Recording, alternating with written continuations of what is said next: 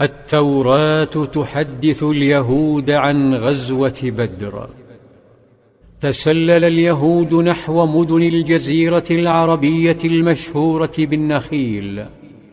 تسللوا يحلمون بلقاء نبي سيظهر بين جبال فاران بمكة ثم يضطهده قومه.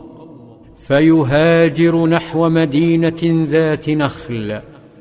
أمرتهم التوراة بملاقاته ونصرته فتقاطروا نحو تبوك ويثرب وهجر وخيبر وفدك وغيرهن من مدن النخيل.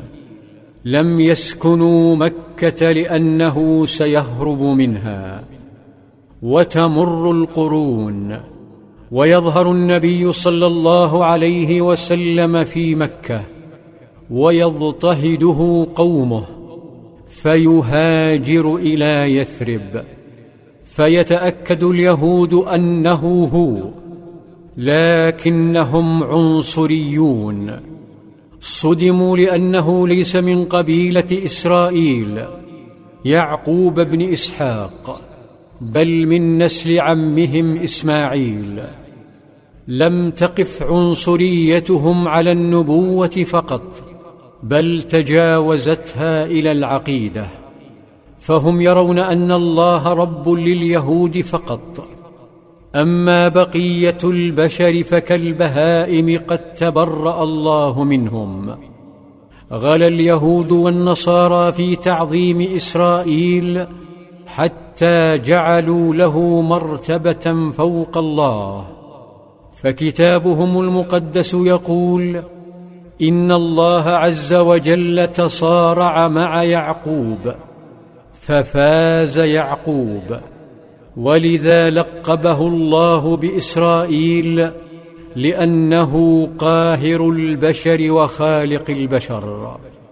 لم ينشغل النبي صلى الله عليه وسلم بخرافات يهود بل عاملهم بلطف.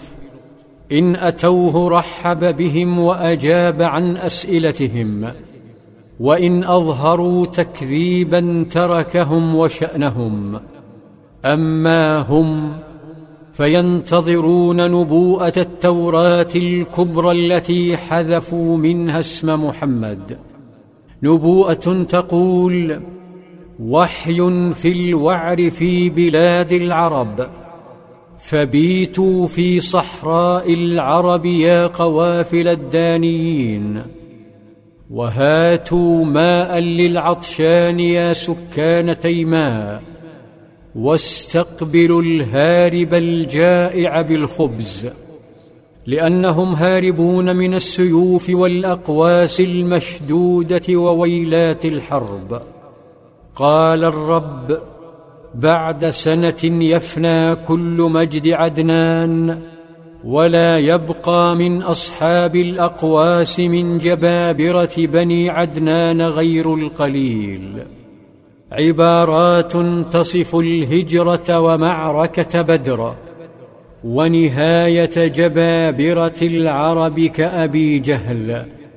لكن اليهود قوم بهت كما وصفهم حاخامهم السابق عبد الله بن سلام.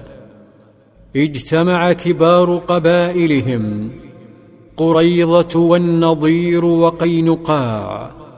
اجتمعوا بعد بدر مؤكدين أن محمدا هو النبي المنتظر لكن لأنه ليس يهوديا فقد قرروا الحرب عليه وعلى دولته والتحالف مع من يعاديه. فكان منهم من بدأ يعمل سرا كحيي بن أخطب ومنهم من جاهر وأعلن وسافر هنا وهناك. يقول الشعر ويحرض الوثنيين. وبما أن هؤلاء اليهود مواطنون في دولة الإسلام لكنهم يحرضون الأجنبي على دولتهم العادلة فما هو القرار الذي سيتخذه القائد تجاههم؟